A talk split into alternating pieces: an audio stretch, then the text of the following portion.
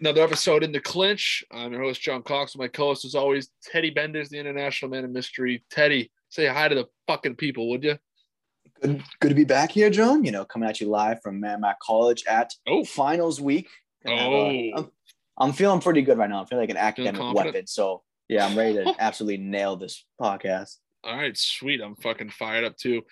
Um, dude, I mean, we have a lot to talk about. Um, UFC happened? 269. Uh, well, I don't know if you heard. There was a pay per view over the weekend. Um, it was decent. I, I yeah, okay, decent. alright. You know, it was all right. Um, UFC 269 was pretty much everything anyone hoped for. Um, if you're a casual fan, I think this pay per view might have flipped a lot of people that uh, get get just to get them invested. I know even personally, I know people that watch this and were texting me the whole time, like, "Holy shit, dude, I gotta keep watching this," and like, "This is crazy," and blah blah blah. And I'm like, "Dude, I know." It's like once you get into it, man, it is the best sport in the world. Um, fuck, man. I mean, it's like really is a matter of like, where do we start here? We have show notes that we take every week, and I got Ryan Hall written down first, but I mean, it, I feel like there's so much more to talk about, like before we even get into like really breaking stuff down. Um, oh man, it was just so insane. This is part. I mean, should we just start right off the bat? Is this the best card of all time? Whoa. Um, I think it's it's in the No. conversation. it's definitely in the conversation. I would say this rivals the cards from this year that we thought were really good. This goes against 268 and 261. Um, man, I mean, as a whole, I think it's better than both of those. Yeah, I think so, no, too. dude. I, I, think so too. I, I I do. I think it's I think it's top. It's between this and 268, which is so crazy Yeah. they're back to back. I know. I don't know. I'm gonna have to sleep on this It, one it- because it's hard for me to top 189. I think that's always going to be my favorite card of all time. Uh, Mhm. But I, I mean, this one really it gives it a run for its money. If it's, it might even be tied. Honestly, I mean, this was pretty much the perfect card. it's hard because I'm dealing with a couple biases. I'm dealing with recency bias with this, Right. but also I have the bias of being at 268. So I it would always hold something special to me. So I don't man, you really put me on the spot there. If I prepared Yeah. for this one, I'd have a better answer. But I I have it's up there for sure. It's yeah, insane. I, I thought the same thing about the recency bias, but I've had a couple days to think about it. Obviously, there's people like the night of and everything talking to friends and being like, "This might have been the best card ever," blah blah blah, and like it's like the card just ended. You're gonna think it's unbelievable, even though it was unbelievable. But I've had a couple days to think about it, and I mean, it really, it's definitely up there. It's definitely up there. If it's not the best ever, it's top ten for me.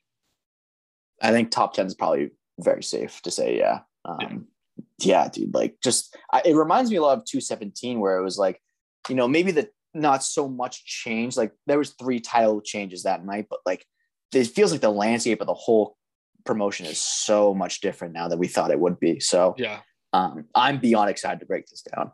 Yeah, I am too. Uh, before we get into the 269 recap, definitely uh, like, share, retweet this one. We want to get as much exposure to this as we can because we are going to be uh, planning and doing a big New Year's uh, like a recap of 2021 in MMA. Um, I'll go right now and say it. This is probably the best year in UFC history. I, I think it's very hard to argue that it's not. I, this is we were insanely spoiled this year with uh, pay per views. Um, just the fans coming back post pandemic. Uh, if I mean, you could debate whether or not we're still, you know, but um, yeah, I, I it's just like it's so hard to look at other years and been like, I, I can't think of another year where we had this many unbelievable like jaw dropping cards on it and fights and whatnot. In my opinion, I think 2021 was the greatest year in UFC history. Man, it's definitely up there. I'm thinking immediately.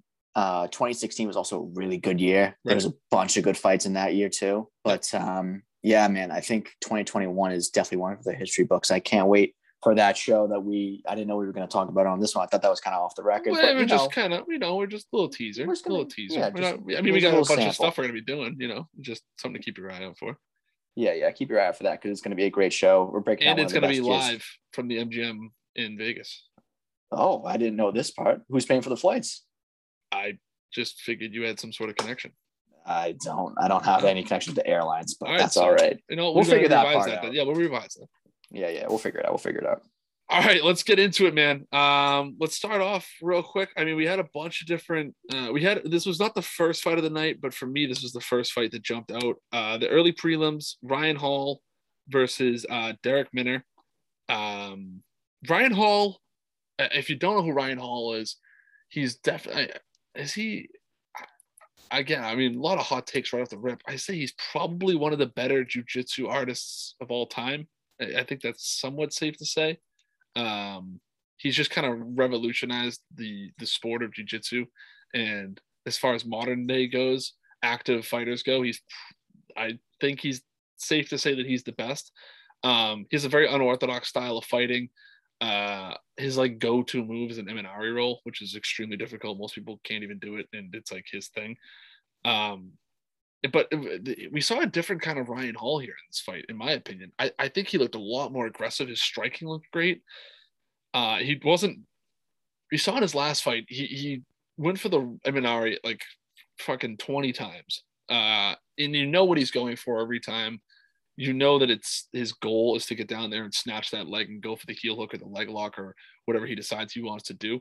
But um, it, this fight, it seemed as though he wanted to stay on his feet a little more than usual, and he definitely had a bunch mm-hmm. of submission attempts. Uh, wasn't successful in any of them, but there were a couple that were close. Ends up getting the win by decision, anyways. But I think the striking is what really stood out to me, and uh, it's something that I can't recall seeing from Ryan Hall before, and at least recently in any of his fights. I think the biggest takeaway for me in this fight was that Ryan Hall was able to adjust his style to be able to win a decision. Now he's had decision wins before, but mm-hmm. typically you're not going to score many points by th- spamming Imanari rolls and right. blowing up at submission attempts. It usually doesn't go well on the, on the scorecards, but he learned from his last fight. I think he overused that tactic a bit much against Ilia Topuria, who, yeah. by the way, is a fantastic jiu-jitsu player himself. He's the exact type of matchup that would be able to expose that part of, of Ryan Hall's game. Yeah. Um, but again, he, he had another tough test here. I mean, his opponent was a very, very good jiu-jitsu player himself, but not nearly on the level of Ryan Hall. Um, he did strike a little bit more. I noticed that, but he's always had that kind of repertoire of kicks to keep the distance and try to um, control where the fight's going so you can set up that Imanari roll. But I thought he was much more effective with that. And not only that, but when he got to the ground, I thought he did a lot more damage than we're used to seeing him um, put out. So I was super impressed with Ryan Hall's performance. Yeah, I, I, well, yes, that that's also kind of my ending point on this is that I was just super impressed with how Ryan Hall looked, especially coming off um, a KO loss or a TKO loss. Um, he just bounced back really well, and like you said, he's got that like I've well, like we've been saying, he has that one style. Everyone knows what he's going to do, and it doesn't seem like many people have an answer for him. It seemed at first that Darrick Minner might have had him figured out, and then, like right. you said, for him to adjust and um, kind of switch up his style, which is traditionally pretty one phased. Uh, it was just really impressive to see and um, kind of a bit surprising. Uh, I, I, hope that he keeps getting fights, man, because this is twice in a year that he's fought, and before that, it was a pretty long time. If I can, I can take a look see exactly when it was, but I feel like it was years between fights, or maybe not years, but uh, it was a long time. He had a, a couple fights scheduled in that time period, but injuries and you know the pandemic also got in the way of that. So he had a long layoff before his Ilia Topuria fight. So right. I think that it's it's key for him to be active like this, take another fight after he just fought in July. Mm-hmm. I think that's what's best for Ryan Hall. Yeah, and uh, also Ryan Hall, if you're listening, uh, cheer up, man. Just cheer up.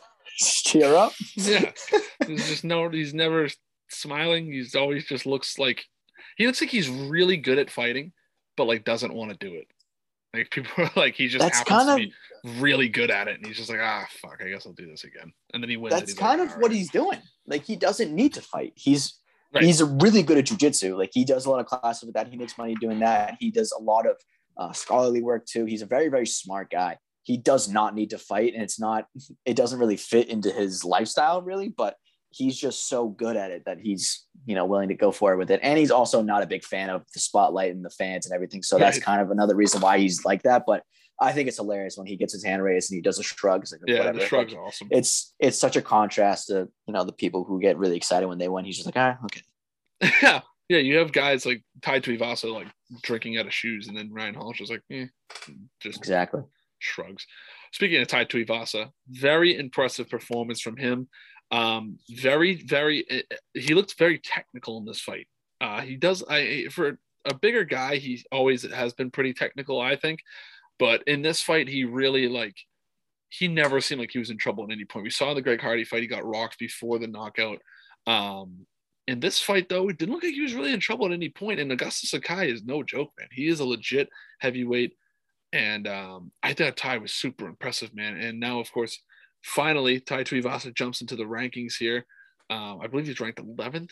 If I'm just going off the top of my head, uh, let me check real quick. Yes, so Tai Tuivasa 11, and there's someone right above him. We were talking about this before. You said you want to see him fight this guy, Tom Aspinall. What do you think about that? Absolutely. I absolutely want to see that fight next. First of all, uh, Tai Tuivasa really, really showed that he has the ability to be patient and then turn on that switch, which I think Right. is a difficult thing for people to do. We see a lot of fighters get caught, you know, standing at range and being really hesitant to engage after they've taken a lot of time to be patient, pick out their shots. Mhm. I think Ty did a really good job relying on his kick game early in this fight. And then as soon as that bell sounded, he, he really went for it and he got that finish early in the second round.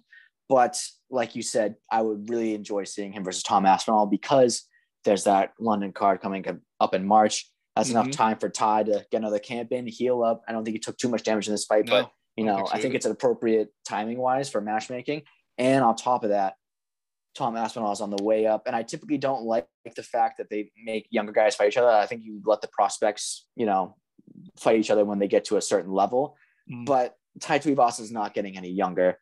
He is still relatively new in the sport, uh, Yeah. considering his age. But I just think that's a great fight. Two great personalities. Um, Yeah. And I think that in a place like London at the O2, Tai Tuivasa would like that place up. And we've been talking about how his personality is very, very likable, and that the only thing he's missing is he's not a dominant force. That he hasn't, he's not overwhelmingly good, so he hasn't been able to take advantage of that momentum. If he were to beat Tom Aspinall in London, that would do wonders for his Yep. career and his popularity. So I think that's the fight to make. But also, I would like to see him versus Derrick Lewis if Derrick Lewis loses this weekend, um, because I think Derrick Lewis would be somewhere around seven at that point. Those Yeah, yeah, two personalities would together would be that would be incredible. So um, there's a lot of good fights for him to make it heavyweight, but those are the two that I want to see the most. Oh, that Derrick Lewis fight scares me, man. I just don't want to like Ty is so like lovable. I just don't want to see him get hurt, even though he's a fighter. You know, like I just I don't want like, to see either of them lose. right. You know, It's just like I But- could just see Derek. Like I don't want to see a Derrick Lewis knockout on Tai Tuivasa the way that Derek Oh. Lewis does it. Like it would just be so sad. It'd be Very so true. sad. But speaking of Ty, it's like I want to see more of Tai Tuivasa, not just in the ring. Like he's got such a marketable personality, and I get that it's COVID and it's tough to do things in like um with Australia. They have super insanely strict uh COVID reg- uh, restrictions and stuff like that. But like I, I just want to see more of him, man. Like he's so marketable, and like you see like Forrest Griffin still doing commercials, Dominick Cruz and stuff like that. And Dominick Cruz doesn't have a super flashy personality or anything like that, but he's marketable as well. Like I want to see Tai Tuivasa in like uh Toyo Tire commercial or something like that, or like just more of him wherever they can put him. Um, he doesn't seem like he seems flashy, maybe not super talkative or like technical. I couldn't see him. Maybe I, I really couldn't see him on the desk or anything like that. But I, don't know. I think it's like I, I'm also not Australian. I don't live there, so like maybe he's huge there uh, on TV or whatever, and like doing commercials. I don't know. But just as from a UFC aspect, like I just want to see more. Like I always want to see what this guy's doing. He's super fun to like watch, and uh, his personality just pops like crazy. It's it's he's just so fun every time. Everybody loves him. There's nobody who doesn't like Tai Tuivasa, you know. So uh I, I thought it was funny too when he got that knockout and he jumped on the cage and he does his shoey and all that. Steve will do it. Uh if you look back on some of the replays, all the referees, I think it was Mark Smith was the referee. He's like Yeah. yelling at him to get off the cage and stuff like that. I'm like, dude, He's like, no. Tuivasa is not getting off the cage. Like everyone knew this was coming. This is the reason people want to see him win because they want to see him do this gross shit and uh drink out of shoes and throw him into the arena and all that shit. It- it's so much fun, man. I love Ty. Uh, I'm super happy for him, and uh, I hope he keeps climbing the ranks. And like you said, man, a matchup with Tom Aspinall, if he does get it in London, would be fucking phenomenal. If he can pull off that win, I think regardless, it's a good fight. Um, and I think he's going to stay in these rankings for a little bit. I- think it would take a couple losses in a row to knock him out of there.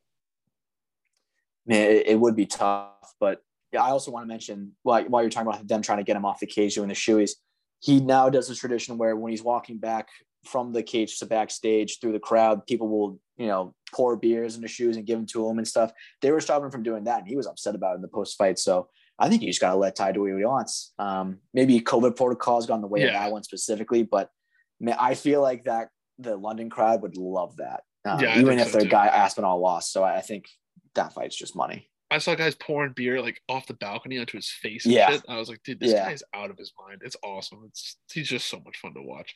And in um, July, when they poured it off the balcony into him, they had hot sauce in it. He didn't know. So maybe that's why they didn't want to do it. Maybe yeah, because he's an actual like physical risk doing this.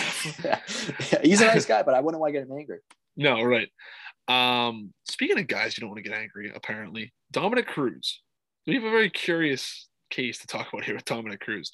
Uh, first off, let's talk about his fight. Fantastic performance from him. Um, just an all-time Dominick Cruz like performance. A legend of the sport, a legend, a legend at bantamweight. Um, so odd and unorthodox. Everyone knows that his movement is his biggest part of his game, and Pedro Munhoz had him in a lot of trouble in that first round. And I think I was watching mm-hmm. it with mm-hmm. a couple buddies who don't really watch a lot of the fights, and I was like, you got to watch and just keep an eye on Dominic and watch how he moves. It's so odd. And then when Pedro really had him hurt in the first round, you could see that it was more just Dominic made a quick mistake, and that's how fighting goes, and it ended up in a lot of trouble. But if he can weather that storm and learn from what he did and adjust mid fight, uh, there's not much you can do because he's already got such a good game plan. He's already so hard to game plan for. He's so good at throwing people off their rhythm and stuff like that. Um, I saw uh, an interview. I think it was Israel. I think it was on Joe Rogan, and he was just talking about how when he was fighting Robert Whitaker, he, he picked up on Robert Whitaker's um, movement and like tendencies in the cage of how he would move pre-striking. So he would do something small and then he would throw a punch, and he just noticed that. And then once he started noticing the movements, he would do a little slide to the left, slide to the right, step back or something. Just throw him off his rhythm just a little bit so that he right. can't set up that punch. And I think like thinking about someone like that where Izzy is so good at it, but like Dominick Cruz must just be a fucking nightmare to try to hit. Like I can't even imagine. Uh, and like I said, I think he made a mistake and that's what ended up Pedro capitalizing on it. But like, how gutsy was this performance from Dominick Cruz? It's just just fucking phenomenal. It, it was. I always root for him when he's in the cage. Outside the cage, uh, I am indifferent on him. He just kind of like I don't know. He he seems like cool, and then sometimes he just says odd shit, and like you're like, I don't know what I think, I like how to feel about this guy. I was very very impressed. How many times am I going to say that phrase? But Dominick Cruz, right.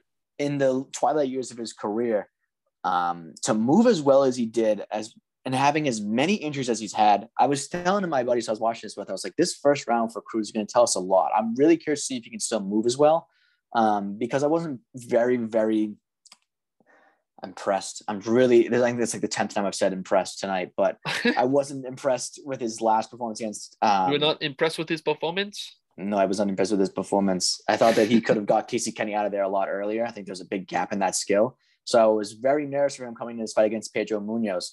And in that first round, I was like, wow, my worst nightmare is coming to fruition. Not that I'm heavily right. rooting for Dominick Cruz, but this is kind of what I figured might be uh, troublesome for him.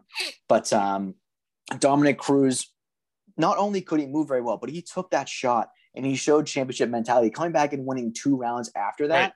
Right. I mean, that that says so much about the type of character that he's got, and also and nearly I stealing think, the first round. True, did very well in the first round after right. he got rocked. Very towards true. the end. Yes, um, his recovery is is very very improved. Um, but when I saw him go and get hit initially by Pedro Munhoz is because he was swinging his head down, like doing that unorthodox movement that he really likes doing. Mm-hmm. It's very similar to how he got cracked against Cody and how he got right. cracked against Henry Cejudo, where that style is very, very um, effective for him. And it's kind of how he's made his bread and butter in the UFC. But you can see the downsides of it. You know, when he's swinging out of places, he's not expecting a punch to come at him at that angle, yep. and they catch him by surprise sometimes. And if you're moving with your momentum going towards the punch, it makes it hurt that much more. So um, I was nervous for him in that sense, but down the stretch of the fight, he really did very well. And um, yeah, I think it's safe to say that maybe Pedro Munhoz just uh, didn't do his homework. Yeah, exactly. Um, but how do you? I mean, how do you do your homework on Dominick Cruz? He just is so like he, he's obviously extremely technical, but he's just so unorthodox in so many different ways. Not just his movement, the way he throws a jab, the way he sets up his combinations. Uh, sometimes he's sitting there and he's just tagging you up for volume.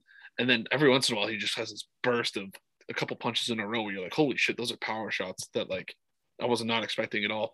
Uh, on the on the topic of his movement and his uh, post injury, like how he looked, I thought it was a little bit slower than it was uh, in the beginning of his career.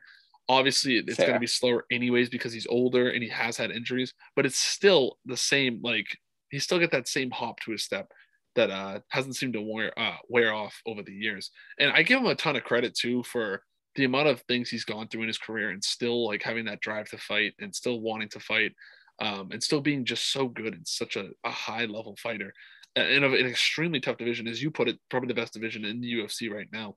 Um, he's still doing his thing and he's still holding out and he hasn't really slipped that far in the rankings. Uh, obviously, we saw him lose the belt to Cody, and it's kind of gone a little bit downhill since then.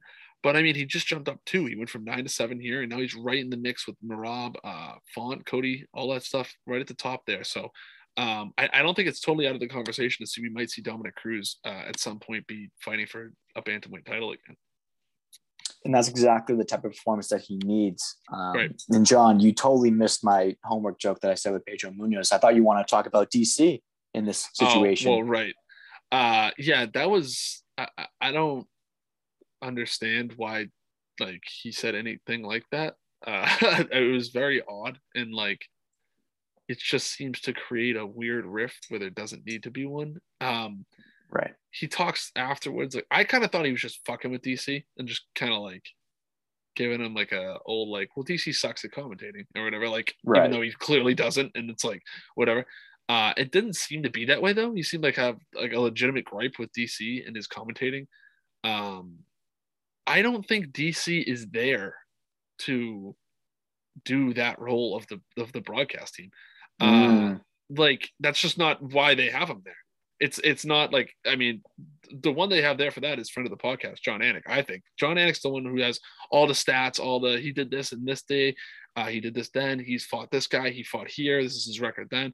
You see, uh, Jon Anik throw out a lot of those statistics, and then Joe Rogan is there on color. Obviously, he has a mix of both things. He has a like incredible fight uh, knowledge and memory, and then I think DC there is there more to tell you what's going on and what should be happening, what this guy needs to do to win, what this girl needs to do to win. We hear that more, in my opinion, on the broadcast, is when you see guys go to the ground. Because I think a lot of people understand what a fist fight is. It's two guys standing there, two girls standing there, and they're trading hands and yada yada. If you don't understand the technicality of the sport, you can still watch it and be like, and just look at it and be like, this guy's punching this guy more. It can, it it can be as simple as that.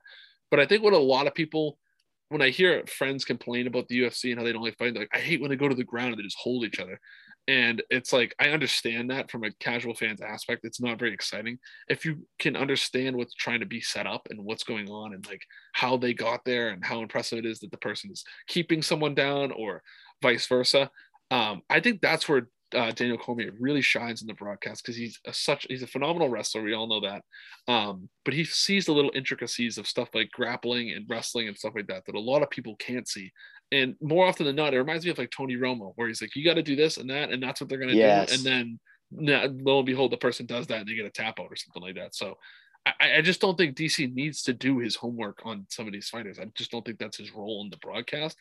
And um, he's also a fantastic commentator. So I, I, I don't know, man. It, it just brings me back to the Keith Peterson shit too, which didn't make any sense either. Like, it's just a lack of accountability, I think, on Dominic's end. And I think it's an important point to make that they all have different roles in the commentary team, even though they technically don't have different names. Like, not even though Jon Anik is really the play-by-play guy, they all have the same title as commentator. The UFC is unique in that way, having a three-person setup. But to your point, I think we both can agree that Jon Anik is probably the gold standard of commentating in mixed martial arts, right? And that's yeah. not a hot take at all. He does his homework. You can tell how well prepared he is. Right. But if the UFC broadcast had three Jon Aniks, it wouldn't work. You can't have that one singular personality. That's why it's good to have that mix of uh, a DC who's more of a goofy guy but still knows his stuff, and then right. Joe Rogan I think is more of a hybrid of that. So that's why those three together work with that being said, obviously you do have to do your homework no matter what your role is in the commentary. And I think Daniel Cormier does that. Does he do less than Rogan and Anik? Maybe. I'll even give you probably. He probably does do a little bit less because he doesn't have to. Exactly. That's, to your point. But even regardless of that, I don't understand why Dominick Cruz felt the need to say that. Right. Yeah. I don't either. I don't understand then- what the point was. and then he was he was saying like what i'm not allowed to have an opinion it's like of course you are but i have opinions that i don't say out on the public because i don't want to hurt people's feelings like that's just Right. everyone does like why there's no need for you to say that if you really have that gripe with dc that's something you talk about in private and that was that was daniel's whole problem with it where he was like yeah listen like you might be right but i wouldn't say that about you in public like he was just that was that was my one problem with the whole thing is it didn't have to be a public issue even if it is true but um And then to blame it on like dehydration and shit, like, come on, man. Just be like, yeah, I shouldn't have said it. I don't know. I think people will respect that way more if you were just like, yeah, I probably shouldn't have said that. Uh, yada yada.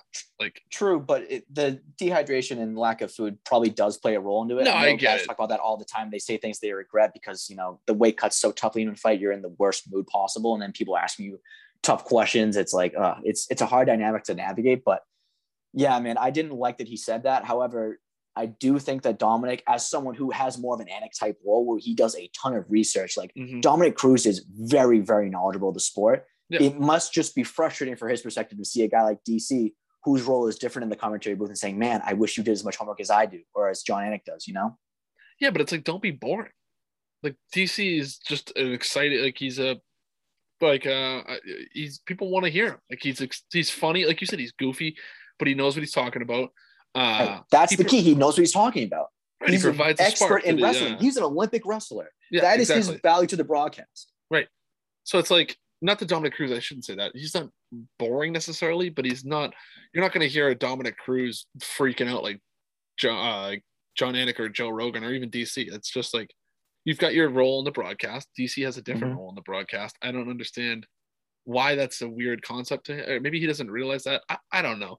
It's just like a whole. It, like I said, it brings me back to the Keith Peterson incident where it's like everyone else was like, "What the fuck are you talking about?" And then he kind of retracts it and then goes back and he's like, "Oh, I don't know. I mean, I well, I did. Well, technically, what I meant was." And it's like, "All right, man. Like, why are you stirring the pot? There's no reason." And you guys commentate together sometimes, so I don't understand why you create that rift. Again, it's it's one of those things where I, I don't know if Dom really considered what a big story it would be, and he Right. even went back and said, I think that the media blew that out of proportion and that they didn't include the good things that I did say about Daniel. But like, I mean, that's not the story. Like, is it a story if, if you come out and say, oh, my friend Daniel Cormier is really good on commentary? Or are they going to use the part that we are surprised by and you Right. kind of shitting on him? You know, like that's not taking out of context. They You said the what you said and it's on tape. Right. Yeah, exactly. Like it's, and you can have your debates whether or not that's ethical or not. I personally have my own thoughts about it, but it's it's not a misrep- it's not a misrepresentation. It's not fake news and not any of that stuff. You said that you had that opinion out in the public, and you have to face the consequences of it with your friends. Like this is just what happens Right. when you have a public spat like that, and it's it's something that we could have easily avoided. But you know, for some reason, Dom felt the need to say it. So who knows? But I think it's know, like uh that- it's. Go ahead. No, go ahead. no, you go ahead. I, I was done. I I think it's just like it's the same thing as like we expect him to be like, yeah, uh, DC's great. I love DC on the like, everyone expects that answer. It reminds me of like when they interview any sort of athlete, and they're like, "You beat this team. How'd you do it?" And they're like, "Oh, they're a great team." If they came on, they were like, "Well, we beat them because they suck." Everyone would be like, "Oh shit!" Like you're not supposed to say that or whatever. Like it's the same thing. So I, I don't know. It's just But if you're behind closed doors, and- you might say that. Right. Exactly. That's fine. You can say whatever the fuck you want when you, there's no cameras on you. Like, who gives a shit? But when everyone's on you and then you just like give them this massive headline and this weird angle that no one expected or would have ever guessed is going on, then it's like, yeah, they're obviously going to run with that. that that's Yeah. what they're there to do. And it's not mis- it's not misrep- misrepresentation. There we Right. go. It's not fake news. It's not they didn't stretch it's- any of this truth at all. Like, yeah. It's it's you know I understand why he's doing it because he's he's kind of doing damage control, and I like Dominick Cruz, but I just don't think that this was the wisest choice of his. But you know, I digress. yeah, I, I, mean, like I said, I, I'm rooting for him every time he's fighting. I, I like Dominick Cruz. I just the shit he says sometimes. I'm like, what? Like, why are you talking? Just just give them the mundane answers and then get out of there. But I guess, like he said, anyone, everyone's entitled to their opinion, so it is what it is. I don't know. Moving on. And as Darren Till would once say, opinions are like assholes. Everyone's got one. But on the contrary, you don't go around showing everyone your asshole. It's true. That is a very True. good point. Very creepy, weird thing for Darren Till to say, but not off character. Uh, we're gonna move on now to another guy who's officially ranked, Sugar Sean O'Malley. Uh, you want to talk about patience? I thought he showed a ton of patience in this knockout. Uh, going into this, I was a little nervous for him. Raulian Paiva, 21 and 3, a legitimate, really good fighter. Uh, and Sean O'Malley, of course, we know how good he is. He's flashy. He likes to talk shit. Uh, I think he dominated that press conference too. I think he put Cody in a box, and I don't really think Cody had anything creative back to say. Uh, some guys aren't the best at talking trash. It is what it is. But like, you want to talk about just nailing the entire weekend? I think Sean O'Malley is the big winner here. I mean, not to the woman who won the main event, no spoilers allowed, but I think Sean O'Malley is a significantly large winner in this one. And yeah. what stood out to me was the fact that in the post fight, he said he was 99% sure he was going to pull out this fight with an injury. Yeah. And then to put it on Paiva like that and get that first round finish was very, very key for him, especially when you consider his last fight with Kris Moutinho, which, by the way, this take was ridiculous when it happened. But I think it's just an, an, unintelligent thing to say that Sean O'Malley doesn't have knockout power because he couldn't knock out a guy who was making his UFC debut. That's stupid. We've seen him knock out many high caliber UFC guys before, albeit unranked. But to say that he does not have knockout power is just ridiculous. That fight just speaks to how tough Kris Moutinho is. Right, and Kris and, Moutinho was clearly sent from the underworld. Like it was not a normal person he was fighting there. Right. Like if it, if it's almost anybody else, they're getting knocked right. out by hitting all those punches, you know? Um, and I think Sean O'Malley silenced a lot of doubters here. There's a lot about his knockout power was being made, you know, not to be something that was a strong suit for him, but also people were saying that he was undeserving of all this attention. He's unranked. He hasn't beat anybody, blah, blah, blah. And although Paiva isn't the best guy, it was a huge test for him, one of the biggest tests of his career so far. Now he's ranked. He's going to fight somebody ranked now next. I almost guarantee it. I don't know for sure. But yeah, this was a statement win for Sean O'Malley to tell people, you know, I've arrived and like you said, I, I wasn't a huge fan of the things that went on the press conference. Not that, you know, I just I just didn't think it really worked that much. If I'm being quite honest, I wasn't that overly impressed with it. But mm. to have that back and forth with Cody, and then did you see what he said after the fight when he used Cody's line against him? He said some people aren't built for this after Cody got yeah. knocked out. Yeah, like I think Sean O'Malley did an excellent job of not only performing but promoting himself, and I think he's in a really right. good spot going forward. I, this is where things start to get tough now for Sean O'Malley. He's ranked number 13. So I'll read off who's above him right now. At the 13, Sean O'Malley. Then we have Rafael Assunção, Frankie Edgar, Pedro Munhoz, Marlon Moraes, Marlon Vera, Dominick Cruz, Merab uh, Dvalishvili, Rob Font, Cory Sandhagen, Jose Aldo, TJ Dillashaw, Petr Yan, and Aljamain Sterling.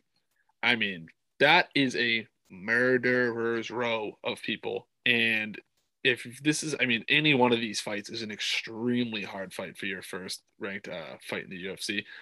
Um, I, am just looking at it right now. I don't know where everyone's scheduled or who's scheduled, who's fighting, who's not. But I mean, I mean, there's so many fights in this top 15. I mean, this. I mean, yeah, I guess you could go top 15 if they're gonna put them against someone lower. But um, in this top 12, that are just, I mean, they make you foam with the mouth. They're so good. Yeah. Uh, real quick, the Darren Till quote that I said earlier, he said, uh, opinions like assholes, everyone's got one. But the part about showing the assholes, he did not say. So I don't know where I got that part from. But um, just for the record, Daniel Till did not say that last part. Um, I can see him saying it though. I feel like maybe it's not that much of a stretch. You know, it's still works the analogy. Around showing everyone your asshole. Yeah, that was a little Scottish, but we'll give it to you. Yeah. Um, what was your question? Matchmaking, Sean O'Malley? I don't know. Uh, what is the? Uh, I, I was just talking about how there's so many fights in this top 12 that like are just so exciting for Sean O'Malley, but extremely tough tests. Because it's just, I mean, like you said, bantamweight's probably the best division in the UFC and definitely the best it's ever been. I mean, hey, I this fight was something that they were working on before um, that yeah. didn't go through. Uh, Sean O'Malley versus Frankie Edgar is a dangerous fight for Frankie. But if you really want to test Sean's grappling, I think that's the guy you give him next. I mean, yeah. Frankie himself wants to keep going. Dana has kind of refuted that after the post fight presser at UFC 260. He said that he knows Frankie's a competitor. He's a tough kid, but he doesn't know if he should keep going. I tend to think we're going to see Frankie fight once, maybe twice more in the UFC, and that's it. And if that's the case, I think that Sean O'Malley is probably going to be the guy they throw him to because they already tried to make that fight before. Um, not only that, but I think Cody Garbrandt is a good fight for Sean yep. O'Malley because Cody Garbrandt, we're going to get to him later, but since he lost this fight at 125, I don't foresee him staying there. If he goes back up to 135, where he is ranked, oh, actually, he's not on the rankings right now. That's why there's such a big jump. Yeah. Um, I mean, that's a good fight. I mean, it's even though he's not, fight. even though he's not ranked, he's we're still going to assume that he's maybe top 10 or 135. He's at least on Sean O'Malley's level, right? So, yeah, like I think that's a good fight, especially with the rift they have between them. And if you're going to consider the fact that maybe Garbrandt is on his way out the door of the UFC, you do not want to miss the window to make this fight happen. I think you got to make that fight happen next, if anything. But if not, Frankie Edgar is also a good option. Um, if this fight happens, they book which it. fight? The Cody Garbrandt versus Sean O'Malley. Okay. And Sean O'Malley wins that fight. Obviously, he fucking skyrockets. I mean, the the sky is truly the limit if that happens. But what happens to Cody Gar? Like, is Cody Garbrandt? Does he have a place in this bantamweight division? Because it's so good right now, and he just doesn't seem like he can put together a win streak anymore. This is going to be a little bit outside of the box, but I had a similar theory with what Nate Diaz's future may hold, and that changed when news came out today that his contract got extended. We'll get to that as well. But uh, Cody Garbrandt, I think his time in the UFC may be done if he loses again, especially if, so if you're if it's by Sean O'Malley's method, it's probably going to be a knockout, which would be yet another knockout loss on his record. Mm-hmm. I don't think the UFC would be willing to hold on to Cody Garbrandt because he's paid too much money to be not that high ranked. Right. Um, I believe that he could go to Showtime and fight on Bellator, but also Cody has mm-hmm. Some aspirations of a, a, boxing career, not a long one, but he wants to get some boxing fights in. Yeah. I think he goes to Showtime and fights on Showtime Boxing and Bellator, which is what I thought Nate Diaz would be doing, but of course that will no longer be possible. Yeah, it, I well, I guess we kind of veered off course here, and that's my fault. But um, with Sean O'Malley, I it, we were talking about earlier. You mentioned uh, the patience with Dominick Cruz. Uh, I, I the the thing that sets Sean O'Malley apart, I think, is that we've seen him do the one punch knockout walk off thing, but in this one, he had only hurt and then didn't necessarily just go full uh, all out, throwing everything he's got at him. Right. He, he stepped back, looked for his punch, went, delivered it. He didn't like he didn't pull any punches here. He didn't miss he's just like once he's got you in trouble, man, he's a sniper. He just doesn't miss, and it's it's unbelievable to watch this kid fight and climb the rankings. It seems every time they put a big moment in front of him, he just steps right up to the plate and just absolutely crushes it every single time. The the one hiccup has been when he got drop foot, and that's it. Even with a broken leg, he's winning fights. So it's like he's tough. He's got a crazy build for this division. Um, and I, he's another guy, man, that I think is just a nightmare to game plan for. I, I, think that there isn't anything that he can't do as far as striking goes. Um, his ground game, we'll have to see what that's like. I, I, don't think we've seen that really tested at all in the UFC, except for when he hurt him, hurt his leg, and then just you know, it wasn't really an offensive attack there because he was so hurt. But it, as far as striking goes, I, I, think he has endless capabilities at striking. I, I really don't think there's anything he can't do yeah, the ceiling is definitely very, very high for Sean O'Malley in terms of the striking ability. Like you said, the grappling, something we're gonna have to see tested later on because we haven't seen a lot of that.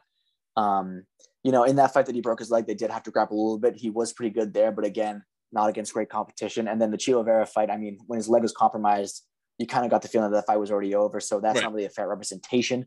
However, he does really well in jujitsu tournaments outside of mixed martial arts. Mm-hmm. So, uh, I mean, what we're gonna have to see. I think he's a purple belt, but he performs much better than a purple belt, from what I've heard.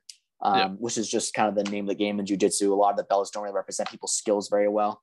Um, but like I said, man, I think I think Sean O'Malley's the the sky is the limit for him.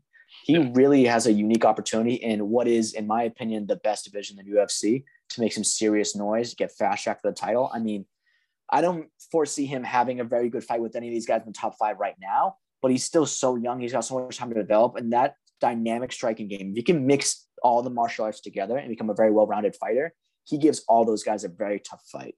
Yeah. And um, I think his personality, coupled with his unique fighting style that's exciting for fans, he is he has all the potential in the world to become a massive, massive superstar. And I'm excited to see what the future holds for Sean O'Malley.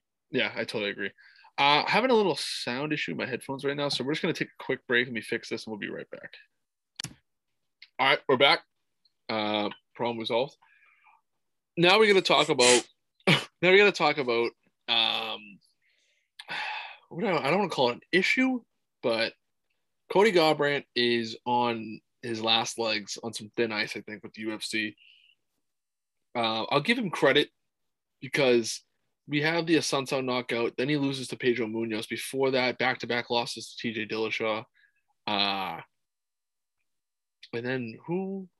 Fuck, wasn't there someone else? Was it, oh, no, it was Munhoz. Okay, yeah, I got that right. Um, his performances as of recently haven't been great. It's very evident, and we know he had a huge setback with COVID. He was hurt, uh, and it really took a toll on his body. Nothing you can do about that, unfortunately. But he came back, looked great against the Assunção. Fantastic knockout. Looks very, very fast. And then against Munhoz, he just looked lost. Uh, is, no, is it Munhoz that he fought? Fight before Kai? That was his fight after. So he, he lost TJ twice, and he fought Munhoz. Then he fought, he fought Rob Font. He fought Assunção, beat him, and then lost to Rob Font. Rob Font. Okay, fought. I'm sorry. Yeah. Uh, against Font, he just looked lost. He just like he couldn't seem to get anything together. Um, right. And that was his return from COVID, to be clear. Right. And I, yeah. I, like I said, I'll give him credit though for being able to still get fights booked. Uh, he's definitely an exciting personality. Um, he's got the tattoos, he's got the hair, he's small, he's fast, he's violent. Um, he talks shit. He's kind of like a fighter's like what fans want to see in a fighter of like this guy who just looks like a UFC fighter. Um, but doesn't seem to necessarily perform like a UFC fighter anymore. Uh, I, the first thing that I noticed in this fight was that Kai Kara-France looked like a child fighting next to Cody Garbrandt. Uh, I didn't realize how small he really was. He is a tiny dude, and I, I, when I when they first started fighting, I was like, this might be like a real issue for this guy because Cody looks massive, and Cody's not a big dude, right? But Kai Kara-France, man, I mean, he hits like a fucking truck. I couldn't believe that. I, I mean, he put Cody on his ass with one punch, and then it was just it was a matter. It's just a slow death from there. Just twisted the knife. But I, I I'm just I I'm more um saddened for Cody and equally as impressed with Kai Kara-France. And I, I, people were asking me before, is Kai Car who is this guy? Who's fighting Cody? Who's, and then I knew of a couple of his fights. I knew he's a legit fighter. He's really good. I thought I didn't realize the size difference really on paper. Um, I knew there was a significant one, but excuse me. Um, I, I, I didn't expect the fight to go like this, man. I really didn't expect it to go like this. I didn't realize Kai could hit that hard. Yeah, man. And for the record, this is the fight that I told you guys about. Had good value on Kai Kara-France. I thought that line was crazy. There was that spread out, but um, Kai Kara-France cashes as the underdog, getting a first round knockout here. And I got to be honest, man, I had my skepticism about Cody moving down to 125 before this fight happened because it seemed to me like his problems at 135 weren't because he was um, outsized or, you know, it, was it was like his successes at 135 were because he was so fast. And that was his main advantage. He could surprise people. Maybe he didn't have the best technical boxing, although he is very good at that, but he could surprise people with his speed and, and his timing when you go down to 125, especially, and that was this was obvious with the fight with Kai Kara-France as soon as they started getting after it. Everyone's fast, so you're giving up your greatest advantage by going down to 125. On top of that, you're doing a very tough weight cut that he said on the weigh-in show. He hasn't been that light since he was a sophomore in high school, since he was 16 years old. So that's a massive factor into that fight, and that's why I thought Kai Kara-France being that much of an underdog is a little crazy to me, given how powerful we know he is, how slick he is, and how talented he is at 125 division. Mm-hmm. Um, a lot of people are writing off Cody Garbrandt right now, and you know, it's it's a tough look for him for sure. I'll give you that, but I think that he's got one or two more chances left in the UFC to prove himself. People are calling for him to be cut right now. I wouldn't go that far. I think he's got one or two more chances because Cody Garbrandt, if he wasn't such a big star, would be cut. But that's the thing, he is, you know, and it's evident because I had a roommate I was watching this fight with, and he loves Cody Garbrandt. He's a massive Cody Garbrandt fan, even though Cody Garbrandt has lost so many times in a row. He'll still watch every time Cody Garbrandt fights. There's a ton of guys out there like that. There's a ton of fans who will support Cody Garbrandt no matter what. So that's why the UFC is going to keep on him for a little bit, in my opinion. But uh, like I said earlier, I think it's one or two, four, one or one or two more fights max. And if he gets knocked out again, I think that's curtains on his UFC career, which I don't know, man. I mean, we've we've seen him perform at such a high level that wasn't that long ago against Dominick Cruz in 2017. Like we when he puts it all together, he's an unbelievable He's talent. That can beat, he can beat anybody in any weight class that he's in. But the problem is, is that in his recent fights, he has not lived up to that expectation.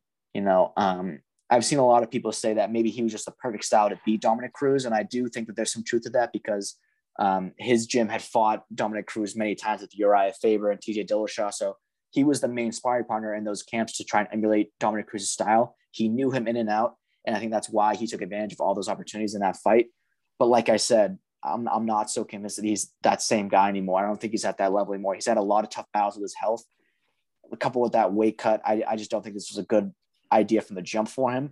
But what I will say is that at 135, I think that's his best fit in the UFC. You know, he's some guys prefer to cut weight, some guys prefer not to. He does not cut that much weight at 135, kind of like a Frankie Edgar type technique when he was at lightweight. He was the lightweight champion. Mhm. I think Cody Garbrandt's best fit is at 135. And although that is a shark tank of killers, he has the potential to be the best of all of them when he's on. That's the keys. He's got to be on. But I'm not convinced that he will ever be the same. Yeah, I won't refute that at all. I, I completely agree that if he is at the top of his game, I he's the best bantamweight in the UFC. And I know it's a bold statement, but I mean, we looked what he did to Dominick Cruz. He dismantled Dominick Cruz, and he did it in embarrassing fashion too. Um, he looks just his head movement was incredible.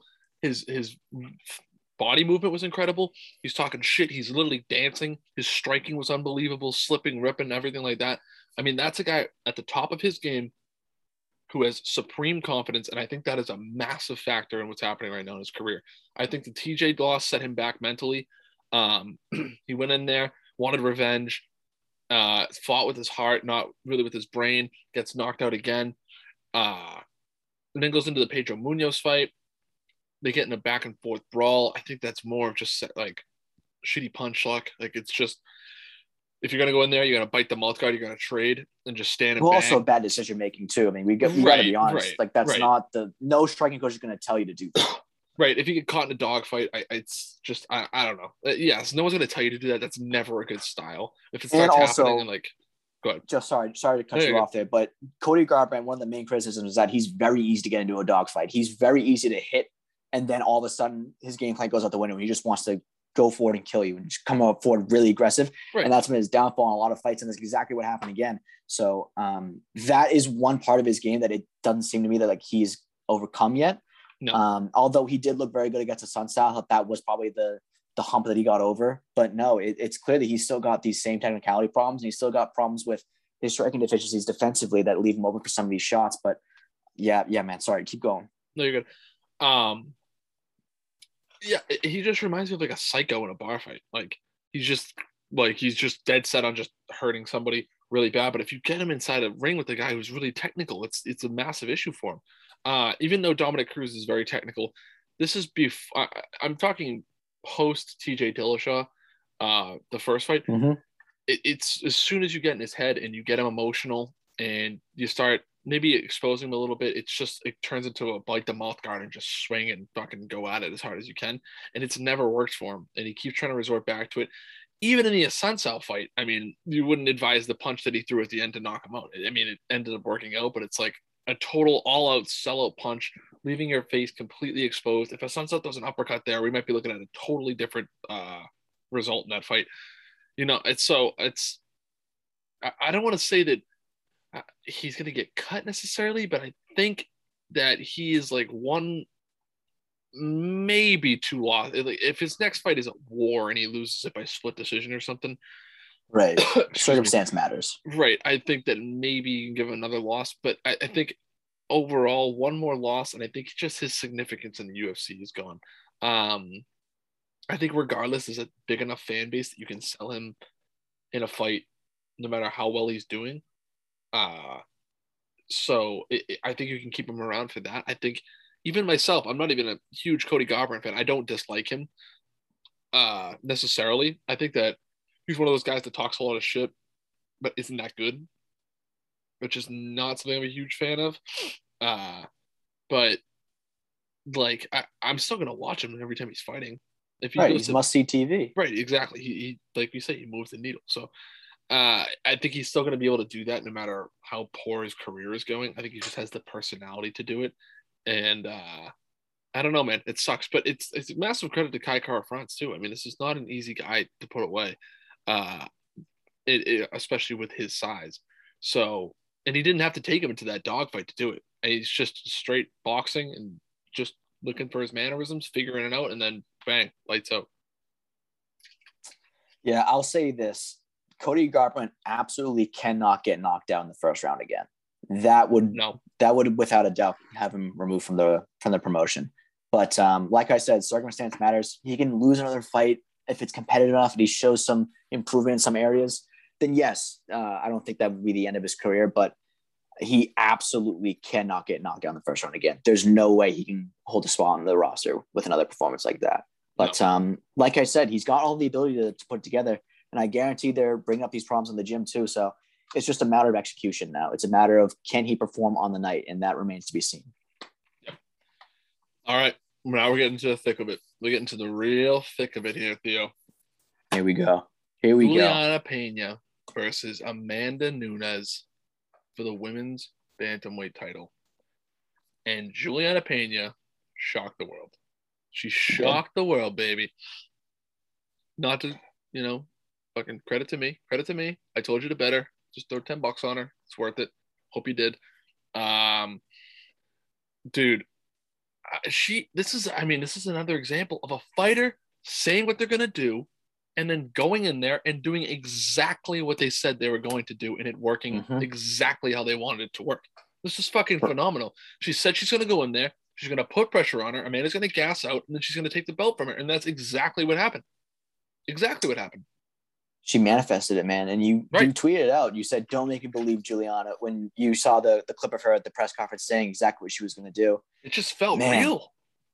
Yeah, it, it's that's what we were talking about. We said when the fighter themselves believes, it's obvious and it makes the fans want to believe, regardless of anything else outside of that. It was easy to believe in Juliana Pena, even though the odds may have said something else, and even though we were both we were both very willing to admit that Amanda Nunes is probably better than her than every single area of the fight. But man, when you have that self belief, it really does make a difference. It's inspiring. It's it's inspiring. Right.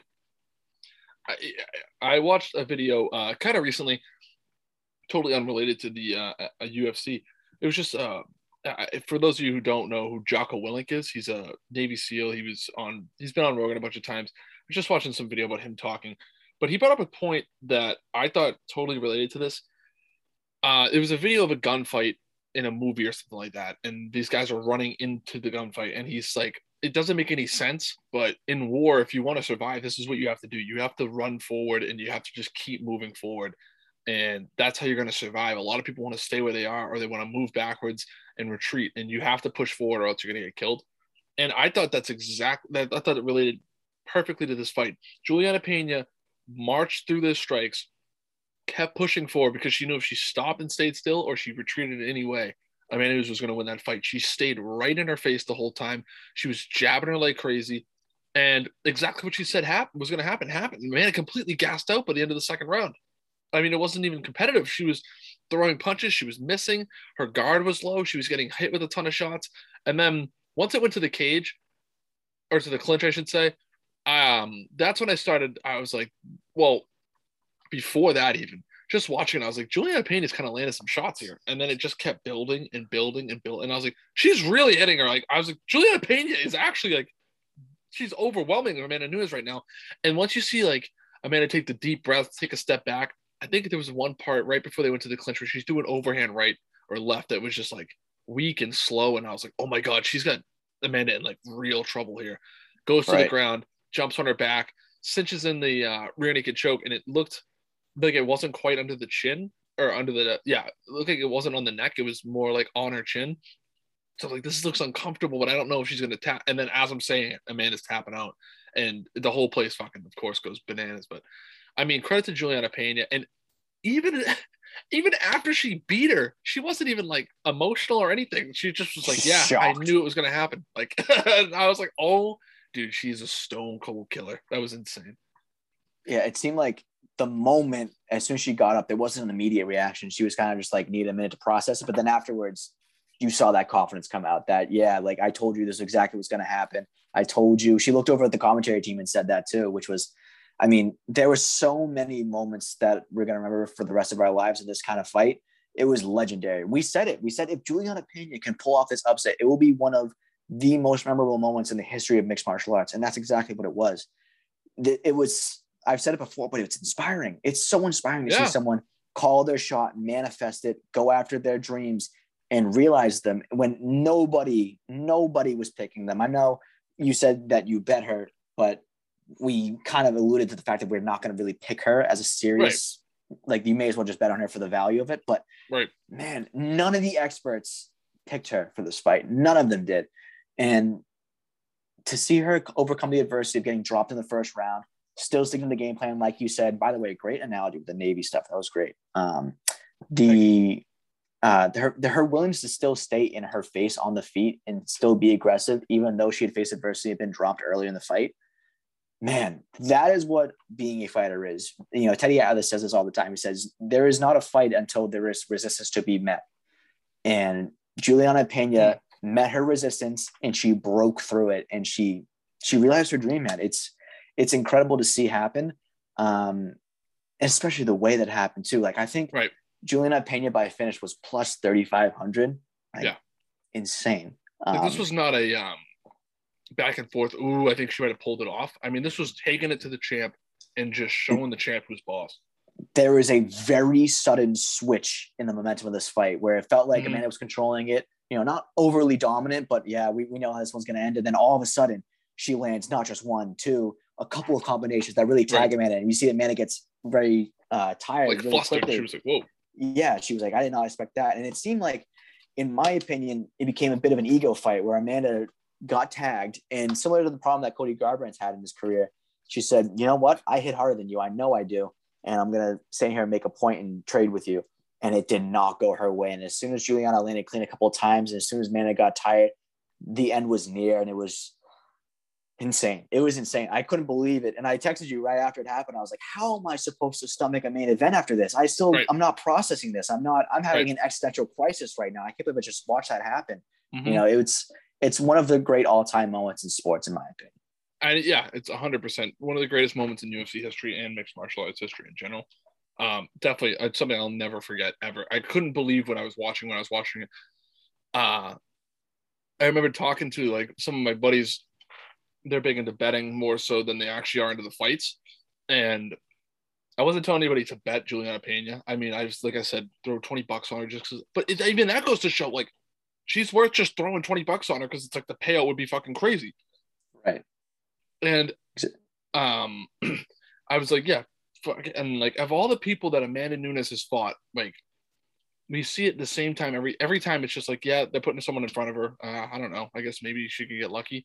But with this one, I was like, of all the people she has fought so far since she's become champion, this girl right here, I really believe has like the strongest chance to beat her. Like, and I don't even know why. Like, she just has completely convinced me that like her level of confidence and coming with the receipts of like saying Amanda wouldn't fight her, and then kind of being somewhat true. I don't know if it was 100% true, but yada yada. Just not being afraid of Amanda, uh, not being like, oh, I'm really excited to like for this opportunity. She was like, fuck that. I'm coming. I'm taking your belt. That's what's going to happen. Uh, it, it's just like, oh my God. Like she just, it, she embodies what it means to like fight through adversity and pull off something that nobody thinks you can do. Um, now, with all that being said, I can totally just spoil this moment right here because I think Amanda they rematch and I think Amanda takes the belt right back. But uh, even if that is what happens, it's like we always have this moment of just insanity and like why we love MMA. This is exactly why I love MMA because anything can happen. And this is why I always tell people do not bet on MMA because things like this happen. Right. Um, and like you said, I woke up. Uh, Chael Sonnen said this first. Um, he said he woke up before the fight thinking that Emmanuel is the best fighter of all time and the best currently at 135. And he woke up the next day after the fight thinking the same thing. I agree with that sentiment. I still don't believe that Juliana Pena is better than Amanda Nunes in any specific area of mixed martial arts. Albeit she did outstrike her in this one, and Amanda's striking did look a little bit sloppy. But we've seen Amanda go toe to toe with the likes of Cris Cyborg, uh, Ronda Rousey, Holly Holm, like these massive, Valentina massive. Shevchenko. Valentina Shevchenko twice, twice she went against her like that. And she had a close fight with Valentina the second time. Right. A lot of people think that Valentina won that fight, but that just goes to show that Amanda Nunes is not a quitter. Amanda Nunes is not someone who just gives up when it gets tough. So the fact that this happened with Juliana Pena is even more bananas. So uh, I think it's hard. I, I hate speculating because I don't know anything and I hate when people just assume things. But I think it's important to at least acknowledge the possibility that Amanda Nunes may not have trained as hard for this fight. There was rumors that she wasn't training nearly as hard as she had before. Um, I don't know how true or how credible those rumors are, Right. but it's hard not to say maybe that might be the case when you see how quickly she gassed out. And obviously, taking punishment like the way she was, that is going to take out your gas tank more than people realize. But she just looked off. Like her striking did not look nearly as good as it usually does. No. And I I think that in a rematch, I, I have to favor Amanda Nunes. I mean, you Oh, have 100%. even you still have to you bet Amanda Nunes. right. And it's it's not that Juliana Pena did not earn this win. It's not that she wasn't better on the night because she was. She was better on the night. And that's all you need to win a fight in the UFC. You don't have to be the better fighter. The better fighter often does not win. It is whoever is better on the night, who is able to compose himself better, who's able to perform on the given night. And on Saturday night, that was Juliana Pena. If I have to bet Exactly. 364 nights out of 365, Nunes beats her. Right. This was the one night that was not the case. Um, and that's not to take anything away from Juliana Pena because, like, No. we've been giving her flowers this whole time. But I really think that Amanda Nunes gets this rematch immediately. And I tweeted out, if anyone deserves an immediate rematch in the UFC, it's the Amanda greatest Nunes. of all time. Exactly. So they'll run this back, and Amanda has called for it. Juliana has called for it. They're gonna run it back, and I am once again picking Amanda Nunes. I wouldn't be surprised if Amanda opens as a minus 500 still. It wouldn't surprise me at all. True. I'm very curious to see what the, the line's going to be because I'm curious to see what kind of odds Vegas would be willing to give. Uh, I think Juliana Pena is probably going to be um, much closer to even money, but I think they're going to keep Amanda as a heavy favorite like they did in the first one. Um, but man, that's that fight, that rematch is one of the Mhm. biggest in the history of the UFC. That's the biggest bantamweight fight since uh, Nunes took down Ronda Rousey. So Right. And finally, finally, a good Amanda Nunes fight. Exactly. This is exactly what we wanted. What we were talking about before this fight was that people don't really watch Amanda Nunes fight as much because there's no curiosity. There's no imagination of, oh, I wonder how this matchup goes. Because we all know what the end of the story is.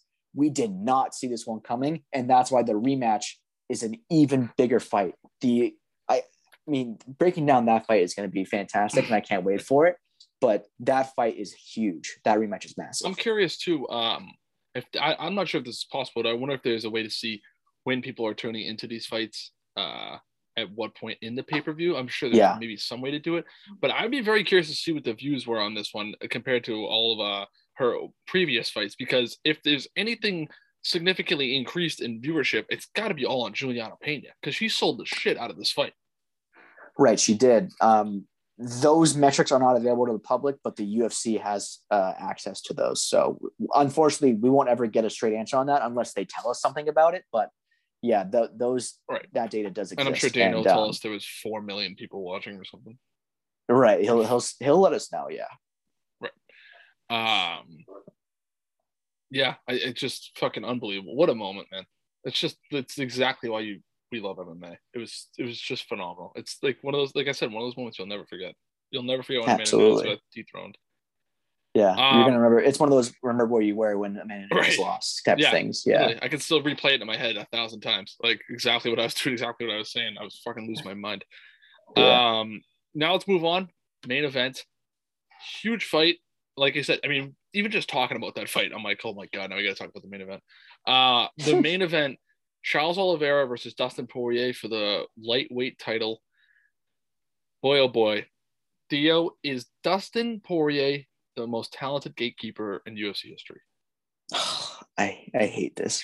I hate this take so much. I know. because listen, Dustin Poirier is not a worse fighter than he was before this fight happened.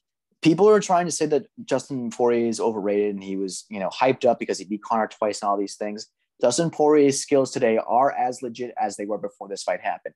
It is no shame to get submitted by uh, Charles Oliveira, especially if you consider the fact that Oliveira has most submissions in UFC history. And this is just, you know, if he was going to win this fight, this would be the result. And this was supposed to be a close fight anyway. So the fact that people are coming out here with the notion that Poirier is overrated is flat out ridiculous to me. You know, like, did anyone say that he was overrated when he got choked up versus Khabib? No. And it's because that was kind of an expected result. If Charles Oliveira was going to win this fight, and a lot of people gave him a really good chance to, it was going to be by this method. So this this is something that I, I, I cannot even give attention to, John. Well, yeah, no, I totally understand what you're saying. I think the problem is Dustin Poirier opens as the favorite against the champion and then gets submitted. Right. So it's like people can just look at that who have no idea what's going on and just be like, what the fuck? This guy was supposed to win. Why didn't he win? Um, yeah, like you said, there's no shame in getting submitted by the guy with the most submission wins in UFC history. Uh, I saw an impressive stat too. I think it was 2010 to 2017. Charles Oliveira was 10 and 8. And then 2018 to 2021, he's 10 and 0. Yes. Yeah. Like that's fucking insane. Dude, I'm like, it just goes to show that like at any point someone could just turn their career around. And like you see these guys, you're like, oh yeah, I remember that guy. Oh yeah, I saw him fight before. And then next thing you know, he's fucking champion. It's unbelievable. Um, as far as Dustin goes, I, I don't like it sucks, man. It really fucking sucks. Uh, I'm a huge Dustin fan. I, I always have been. Uh, I know people think that I just want Conor McGregor to die. Uh, that's not the case. I'm just over him. Uh, and then on top of that, now it's like I'm a huge Dustin fan just because I don't like Conor. I've always been a Dustin Poirier fan. Uh, I've always just liked him as a person. I, I, I tweeted this out too. I, if you don't like Dustin Poirier, you're a piece of shit. You're a fucking idiot. He's the, coolest dude. Like he's so generous. He's so nice. Like you don't have to like how he fights or anything like that, or like his post press conference. All that. But he's just such a genuinely like nice person, and he's so easy to root for. Um, and it just it sucks to see. excuse me. Sucks to get, see him get so close so many times and like just not be able to get over the hump. Uh but it, it, I mean, he's not going to be going anywhere. He's still right in the mix. Uh, I think you have we have Justin Gaethje more than likely up next for the title. I know Conor thinks that he's fighting Oliveira. Again, this is why I can't stand Conor anymore. I don't know what in his fucking brain makes him think that that's the fight they're going to give him as the comeback fight when Justin Gaethje is very clearly the number one contender who's been waiting for this fight. Um, but it, yeah, Dustin, I think it's got to be Conor, right? If not, if Conor doesn't fight Nate, I think it's that's got to be the next fight for him. I mean, I've seen people throw around the uh, idea of Michael Chandler. Um, that would be a great fight. I think both of them need a lot of time off. But um, I mean, just think about Dustin Poirier went from in January of this year fighting Conor McGregor for the rematch. That was a redemption fight. There was a huge amount of pressure on him. And then in the third fight, I would argue maybe even more pressure because there's so much more eyeballs. The fight was massive you know, Conor's mentality was different. So there's even another layer for him to deal with. Um, you know, that's another massive, massive emotional uh, task to take on. And then at the end of the year, he finally gets his redemption at the UFC title and he's favored. Everyone's cheering him on. This is kind of a, a unique situation for Dustin where he's not really the guy that they build the card around, but in this case, he was. It's a lot to deal with in one year, especially yeah. coming out of the fact that, you know, we're coming out of the end of the pandemic now. The world is changing so much. There's a lot on Dustin Poirier's plate right now that he did not have at the start of the year. I think that he even alluded to it. He said, I don't know if I have it in me to make another huge run of the title. Like that's a lot of work, you know, not that he can't get back there, but it's mentally taxing to go through all these massive fights back to back to back. So I would like to see Dustin take some time off. Not that I think that his skills would benefit from it, but I think mind wise, relax. You know, you just yeah. brought in the most money you've ever had in one year. You've done your family proud. You've fought extremely well. You beat the number one draw in the sport twice back to back, and you had a tough loss again in a title fight. Like, take it easy on yourself. Take some time off, regroup, enjoy time with your family, enjoy the holidays, and right. then get back to work. That's why I think him versus Michael Chandler will make sense because Michael Chandler needs time off to heal from his injuries from Justin Gaethje, so I think their timelines match up pretty well. But if you want to talk about Justin going to 170, I don't mm. foresee, I do not foresee that going his way. Not that Dustin isn't big for lightweight, but that 15 pound jump is a lot. I think Dustin would be perfect for a 165 division. I think a lot of guys at 155 would, but matchup wise to the top five, I think those are all really, really tough fights. And I don't see him doing very well in a lot of them. You know, not to count him out or anything, because obviously he surprised us before and he has got undeniable ability, but I don't think 170 is the answer to his problems, much like I didn't think that 125 was the answer to Cody Garbrandt's problems. You know, the deficiencies aren't going to be changed by a jump in weight. You know, um, you have to address what the actual problems are in the gym. Um, that's just my opinion. But even still, nothing to be ashamed of in this fight because uh, Dustin Poirier dropped Charles Oliveira early yep. on. It looked like he was controlling the fight until that second round was massive for Oliveira when he laid on top of him the whole time. Mm-hmm. A lot of people thought it was a 10-8. I disagree with that, but again, yeah, huge round for yeah, there's an argument there for it, but I would probably lean more towards a 10-9. Yeah. Um, I didn't think that Oliveira did enough damage, but you know, that's just yeah, my I, opinion. Yeah, I thought the same thing. Something about assholes. Anyway, um, he uh, and then you know Charles Oliveira just took over. He had the momentum at that point. Um, I think Dustin Poirier and Charles Oliveira, if they fight 10 times, I really do think it's split five and five. You know, that was a narrative a lot of people have coming in, and I think that's still true today. Um, yeah, really, he has a lot of directions he can go, and he can fight Conor again, like you said. I do like the Michael Chandler fight. Um, Beneil Dariush and Islam are fighting in February. Mm-hmm. Maybe he takes the loser of that fight. Yep. You know, there's a lot of different directions Dustin can go, and um, I think he's due for another couple good wins. Yeah, I agree too. I think he's still got a lot of promise left in his career. Um, I want to talk about Charles Oliveira too. I mean, uh, so much credit to him. You saw him get hurt. That means just back to back. He was hurt against Michael Chandler. Um, comes back, ends up knocking him out. Same thing here. He's hurt bad against Dustin. Ends up getting uh, a fantastic standing uh, rear choke, and then he's just like he really, dude. He is starting to like in my opinion, epitomize what it means to be a true champion. I'm, I'm getting shades of Kamaru Usman even. What do you mean by that? Like just the mental wherewithal to not get thrown off your game. Uh, you go into mm. the cage. I guess we haven't seen Kamaru in a ton of trouble. I think more of like the Gilbert Burns fight. You see him get rocked. He's fucking settles in, goes back to his striking. Um, Oliveira's striking really surprised me, man. I, I did not expect it to be as good as it was in the Chandler fight, I did not expect it to be even better here in the Poirier fight. Um, and it just shows when he had him uh, for that ground control. I think there was a fight, uh, some statistic. I think in Poirier's last two title fights, it was like he was getting controlled for like 16 minutes combined or something like that. Something some something similar. Right. So I can't remember well, exactly. When you fight Khabib and Oliveira back right. back in title right. fights, you know. Yeah, and um, I don't know. There was a weird moment in the second round when Dustin seemed like he could have got up and decided to roll and take the fight to the ground. Uh, I didn't really understand why he did that. I have to go back and watch it. I'm kind of in a bleak memory of it, but eh, I, I don't. I mean, Charles Oliveira, man, he just looks like a. I mean, he's coming into form as a true champion, and now I'm looking at it like I thought Islam was going to run through this division and go straight to that belt. Uh, and now I'm not so confident in that. That's another big thing that people are talking about. That you know, a lot of people were just kind of assuming that Islam Makhachev would get his shot at the title and then kind of just be at the top, and no one will be able to take it away from him. That opinion has changed a lot as a result of this fight, and I love that because it's true. Oliveira is a guy that you can't count out in any situation, especially against a guy who's willing to grapple with him.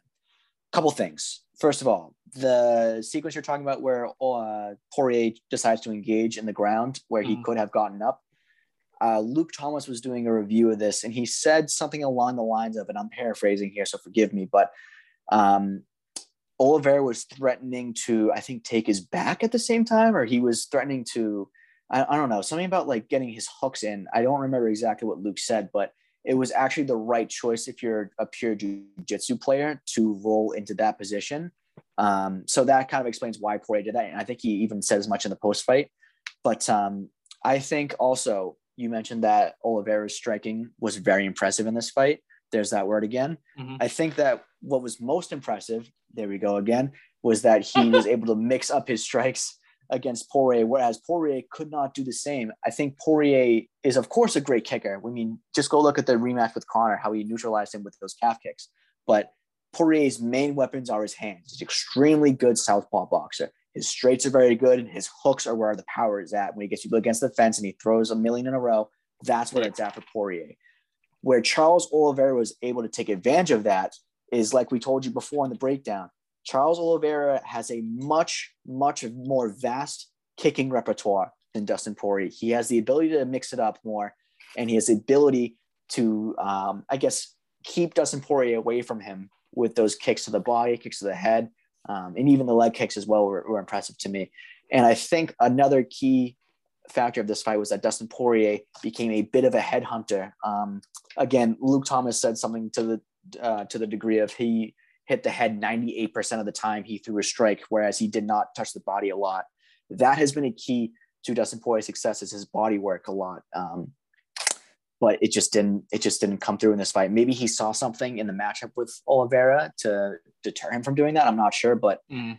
you know, Oliveira I think executed his game plan perfectly. He was very patient, um, and even when it was tough to get him to the ground, he found a way around that by having a standing backpack rear naked choke. Right. And um, just an incredible performance by Oliveira. So good. And I think it's important at this time in his career where a lot of people were calling him an illegitimate champion because he beat Michael Chandler, who had just come over from Bellator, and you know Khabib had just retired, who was you know a very dominant champion, the best lightweight who's ever done it. So people had their opinions about Oliveira. This performance was essential to getting respect that he deserves. And like you said, him versus Islam Makhachev, that's not a foregone conclusion anymore. People are more willing the, to accept uh, the fact that the poor man's Tony Khabib. It is, but is it the poor man's Tony Khabib? Because I feel like Oliveira is at a level higher than Tony Ferguson was. You know, yeah, I, I just don't think um, Islam is where Khabib is. Right, and I also agree with that. But I'm saying it's not a bad substitute. No, it's, it's not, not, no, I'm not complaining about it. Yeah, um, that fight I think is inevitable. Although a very tough test is in front of Islam Makhachev and Beneil Dariush, who I have been telling people is very underrated and very well rounded, and it's a tough test for him. But assuming that Islam gets past him, Islam Makhachev versus Charles Oliveira would be a massive fight. Now, of course, now that I say it out loud, I'm recalling Justin Gaethje gets the next shot at the title, so he's got to go through him first. But he's opening up as a favorite against Justin Gaethje right now, which is very early odds, of yep. course. But man, well, you seem to be that's another too, great fight. That Conor already tweeted that he's going to be fighting Charles Oliveira. Oh, I forgot. Yeah, Charles said they're going to fight this weekend at the UFC oh, Vegas right. number forty-five. So of course, right. you know. Um, we to talk about but, that. But anyways, um, while we're talking on the subject of Justin Gaethje, mm-hmm. I think it's particularly damning um, that Justin Gaethje does not have allegedly a very good defensive jiu-jitsu game. I tweeted um, it the second the fight was over. What'd you say? I said uh, all of taps Gaethje too. I think he does because we've heard reports and rumors, and again, nothing's confirmed, but on just allegedly, Justin Gaethje does not practice a lot of jiu-jitsu, doesn't roll very much. A lot of his work has been striking. Um, and that kind of explains why maybe in the Khabib fight, he didn't make a, lot of good choices on the ground. But of course, it's hard to look good on the ground against Khabib. Um, that's another great fight. I think Oliveira versus Gaethje is a very good fight, but I oh, will have great. to favor Oliveira again. I would too. It's hard not to roll with him right now, man. I mean, exactly. He's, he's, just on fire. He's cooking. Um, and again, recency bias aside, yeah, it's going to be a great fight because we could see another repeat of Chandler versus Gaethje, where maybe Gaethje goads Charles Oliveira into a firefight. Maybe he hurts him so much that his grappling isn't as good. And then we see Oliveira really get tested in the fourth and fifth round, which again, we didn't get to see in this fight, although his cardio did look good regardless. Justin Gaethje is a great matchup for Oliveira the more I think about it. Yeah. Um, I'm curious, just little side note, when uh, Charles Oliveira locks in that backpack guillotine or uh, rear naked choke, I'm curious.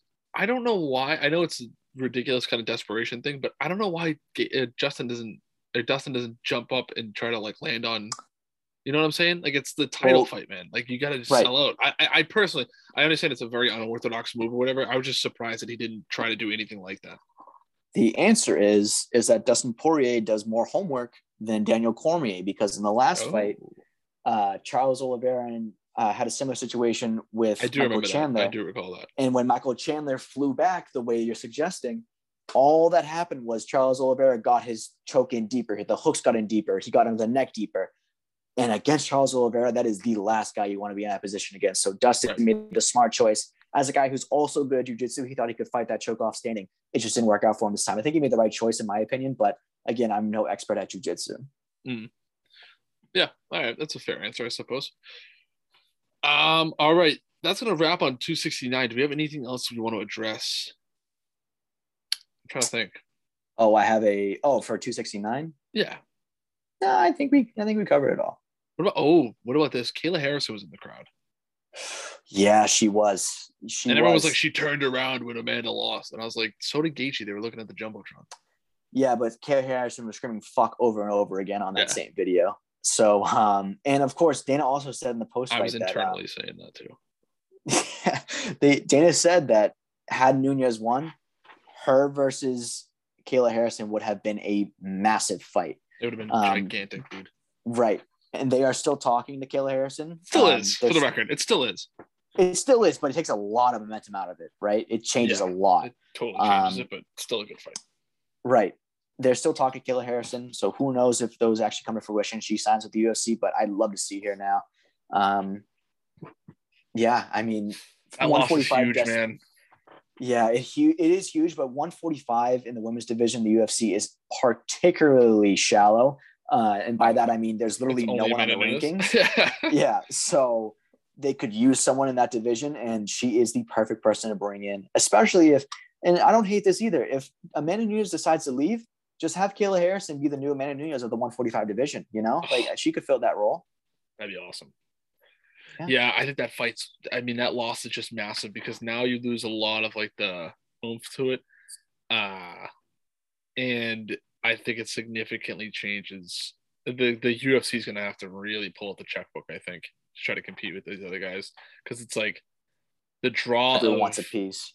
Kayla Harrison being undefeated and Amanda Nunes being an undefeated champion, and then those two colliding in that sense is a much bigger draw than being like we just saw Amanda Nunes get beat and now she's fighting this girl's undefeated because it's like the before it's like it looks like nobody could beat her and now Right. some it's clearly she can be beat so I don't know I, I mean, we'll see how the rematch yeah. goes. I mean, We'll that could see. change a lot of things depending on what happens. But Yeah. also important to note that they're teammates at ATT, so that's another folded story that makes that fight even bigger. So, yeah, Mm. unfortunate that we're not going to be able to see that one. Um, so far as you know, what we believe. I mean, anything can happen, but it seems like we're not going to get that one. Yeah. But uh, hey, crazy things have happened. Like Yeah. in the co-main events, crazy shit happened. Right. Um, all right, I think that's gonna wrap it on 269. Uh, we do have a fantasy fight, and I'm taking a look as we speak at this upcoming card for uh, a bet. Um, anyways, Theo, you have a fantasy fight for this week. Lay I do, John, and I'm breaking the rules on this one, so I need you to stick with Ah, me, okay? Son of a bitch. No, you're gonna love this. Okay. UFC 268, live from Madison Square Garden. The main event is the pound for pound best fighter in the world, one of the greatest of all time, Kamaru Usman. Mhm. An hour before the main event starts, Colby Covington pulls out from the fight, Oh god. and they look into the crowd for an emergency fighter, and they see John Cox standing there holding his eighth beer of the night, which is going to cost him over a thousand dollars at MSG. right? You go backstage. You're getting ready to go walk out to face to face to to face the number one pound for pound fighter in the world. Me? I want to know you. You oh, are, fuck. Okay. and I want to know. Of course, you're going to lose, but if there's a small chance that you can somehow pull off this victory, being a person with no amateur fights, no professional fights, very little training experience compared to Kamaru Usman, I want to know what is what is your walkout song at MSG, Oh, okay. and how do you take on that task? okay. Well, walkout song I'm easy. putting the first of all, I'm putting the fantasy in fantasy fights. I mean, yeah, this is no a fantasy shit. fight. This is a fantasy. and I'm also hammered, evidently, so this is even tougher. you can be Um, sober if you want. It doesn't matter. No, no, no. I would never. Do I don't think you changes your chances a lot, if I'm being honest. No way I would ever do this sober. So, um, okay. Well, the walkout song is easy. Won't back down. Tom Petty. That is easy. Um, so you're gonna steal Chris Weidman's flow, I am gonna 100 percent steal Chris Weidman's. 100. percent I and you're in New York, so they'll probably like it. Okay, right I'm and or I DM Chris Wyman. Like, you mind if I do this? And he would say yes. Um, it oh, it's okay. It'd be either that or Fight for Your Right by Beastie Boys. To at least get the That's a good one. it. Yeah, yeah. Um, how do I attack Kamaru? Usman? Okay, well, Is it me how I am right now? Because I'm like 225 Yes. right now. right now. Okay. Um, I probably just knock him out. I think that's how I would. uh, let me think. Oh boy, how do you take on Kamaru? Well, like I said, I have very minimal training. What I did notice in my very minimal jujitsu training is that I was able to like stay alive with most people. Uh, and not like if I went on the offensive, I would usually get tapped because I didn't quite know how to transition that well and I didn't really know where I was making my mistakes. But like if someone had my back, I was pretty good at like just being uncomfortable but not getting actual air restriction. Okay. Um, I well, there's no way I can win. So I'm trying to think of like more so how do I survive? That's not the task. How are you going to pull How am I off the biggest upset the in the history upset? of sports? In the, literally in the history of sport and the history of oh man. I guess because he hits so hard. So I part of you wants to say you just bite the mouth guard. You're like, come on, like fucking I can't gotta- wear him out. That's not gonna happen.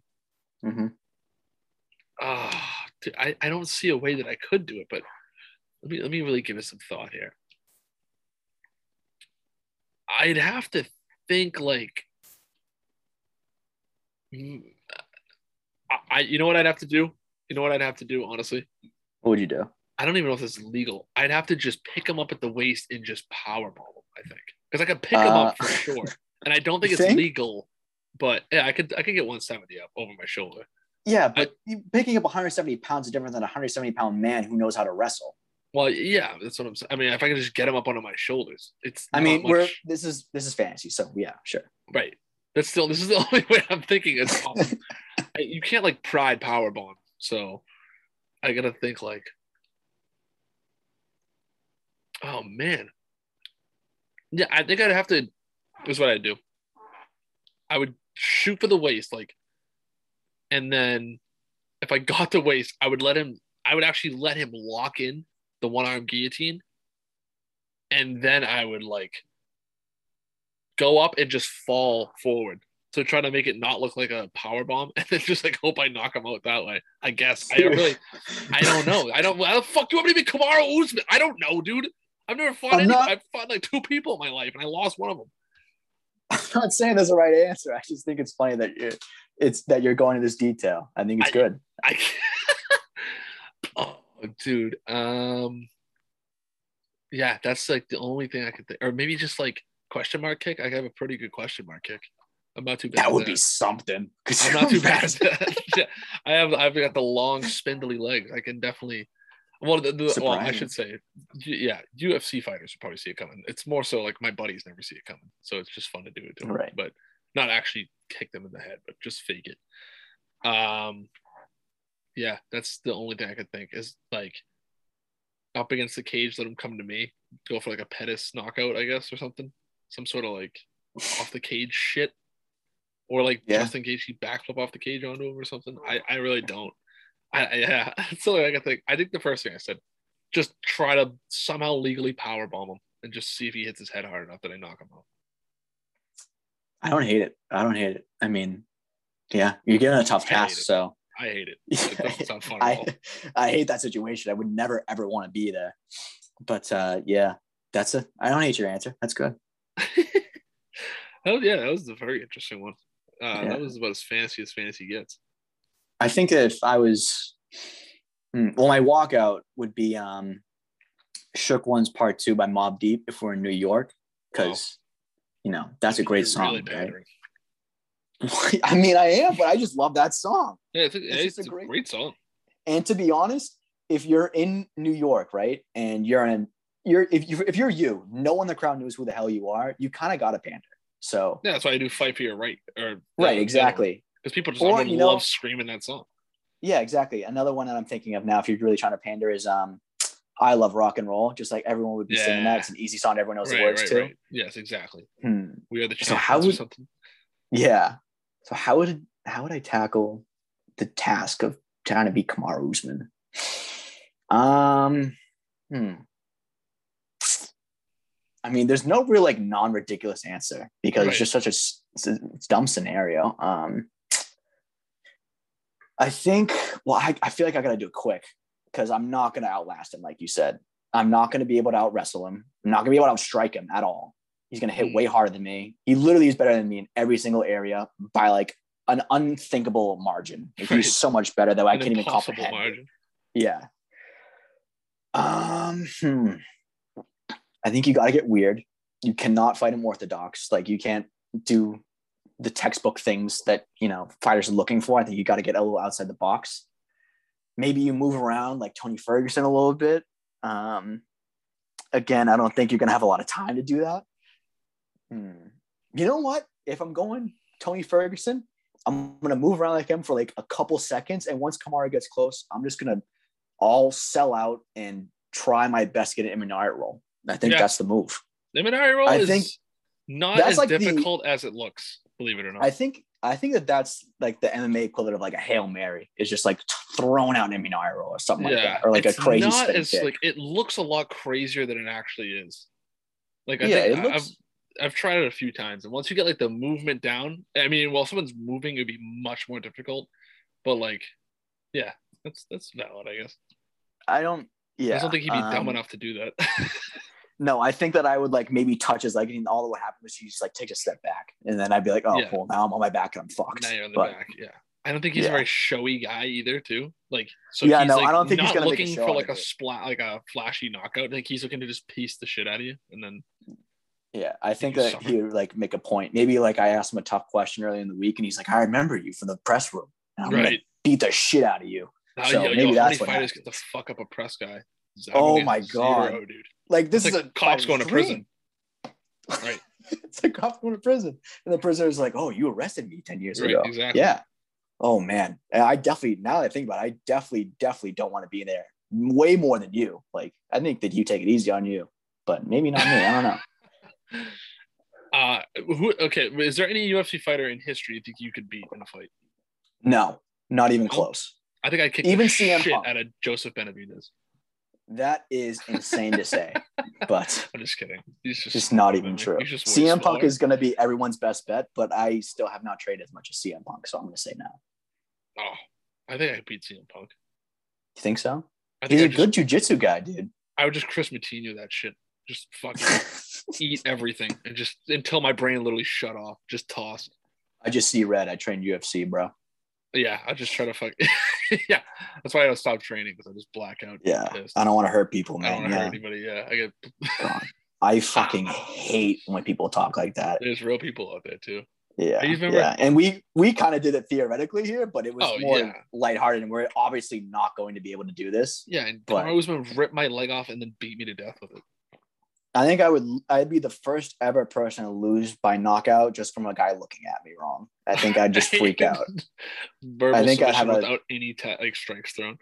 I think I could make the walkout. I think that I would not look confident at all. I would be maybe crying on the way in there, but I think I would have a legit heart attack if Bruce started saying my name. I had to look across at Kamaru Usman. I think I Oh, would just have a heart attack. sick, dude. Having Bruce Buffer To have a heart attack?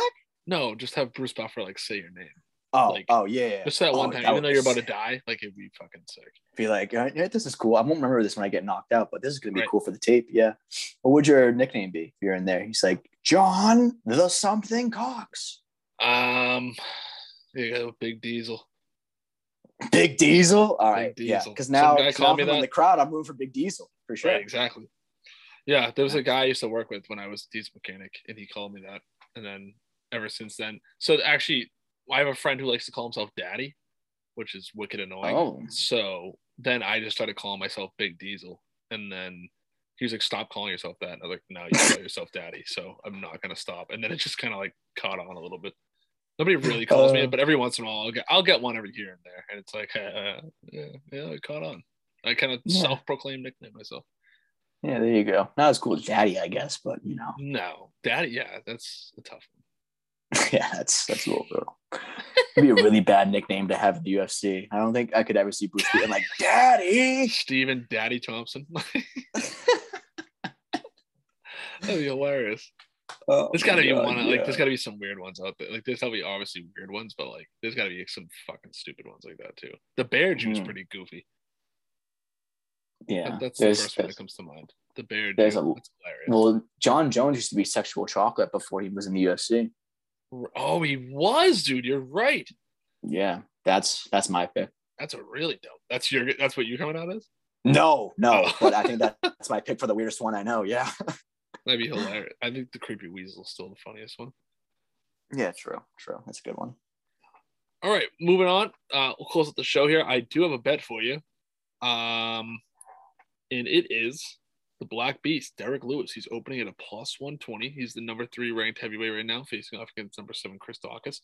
Uh, Chris Daukaus is good. I definitely, um, I can see him winning this fight, but Derrick Lewis, uh, he's coming off that kind of embarrassing loss to um, Strogan.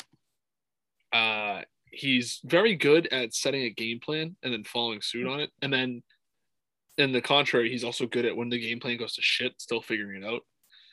Um, I, I, I just if, if Derrick Lewis isn't, if you're if you're giving me Derrick Lewis as an underdog, I'm taking it every single time. So that's that's my bet. Bet Derrick Lewis in the main event. Cool. And I'm also going to go on record and say that since I was right on Kai last weekend, my official record on this show is one and one, and I'm Mm. going to call it a career there. I think a lot of you can learn from this lesson. Um, don't try and uh, stick around and try to get your money back. If you're in a casino and you've already lost a couple hundred dollars, just take your L, you know? And if, uh, if you somehow break even, take it. Just walk away. It's always better to just walk away, guys. Always, always better just to Um, walk. away. unless Yeah. you unless you win more money, then maybe that'd be fun. So Yeah, maybe stick money. around. Yeah, see how that works out for you. They've got 1-800, ATMs in the uh, casino for a reason. one eight hundred gambling if you have a problem. One eight hundred gambling if you have a problem. Yes. Bet responsibly. All right, Yes. this is what we're gonna do. We're gonna close out the show. Kind of a long one here, about an hour and a half. Uh, let's see. We're gonna read all the names here like we usually do, and you guys have to listen to me stutter and fucking not know how to talk. All right, first off, starting off, this is um, I should announce where the fuck it's from. Oh God Almighty, they don't have it posted online. Oh, this is totally off the rails at the end of the show here. This is from the Apex, I think. I Yes, it is. Since they fucking insist on fighting out of this terrible place. Uh, I don't It's not a see- terrible place. It's a very high state of the art facility, but it is unfortunate not to have fans.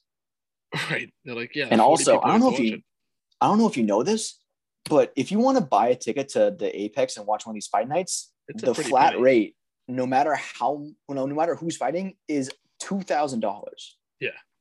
Isn't that So- crazy? Yeah, yeah, it's totally crazy. But that's the But there is an open bar though, so I mean, maybe it's Oh. worth it. and I'll pay 2K for that. Yeah. so Saturday, December uh, 18th, that is this Saturday coming up from the UFC Apex Center in Las Vegas. This will be um, exclusively on ESPN Plus, both the prelims and the main card. Main card starts at 7 p.m. Prelims start at 4 p.m. We're going to start all the way down here at the bottom with the first fight of the night. It is a lightweight bout between Jordan Levitt uh, Jordan Leavitt and Matt Sayles. Jordan Leavitt, uh, very impressive on the, I believe it was the contender series he fought on. He looked really good on that. Then moving on, another heavyweight matchup before the main event. It is Don'Tale Mayes versus Josh Parisian. Moving on to women's featherweight, Raquel Pennington coming back against Macy Chiasson. Uh, featherweight matchup, Charles Jourdain versus Andre Ewell. Women's flyweight, Ciara Eubanks versus Melissa Gatto. Heavyweight, Justin Tafa versus Henry Hunsucker. Uh, bantamweight, Raoni Barcelos versus Victor Henry. Middleweight, Dustin Stol- Stoltzfus. Stoltzfus. That's very German. Versus Gerald Meerschaert. Um, I think that is Gerald Meerschaert's first fight since fighting Khamzat, correct? I believe. I don't know. I think he Think fought so. one more. Yeah, maybe not. Uh, then first fight on the main card. This is an exciting one, dude. Featherweight, Cub Swanson coming back and fighting Darren Elkins. I believe this is Cub Swanson's first fight since he blew the fucking shit out of his knee in that jiu-jitsu tournament.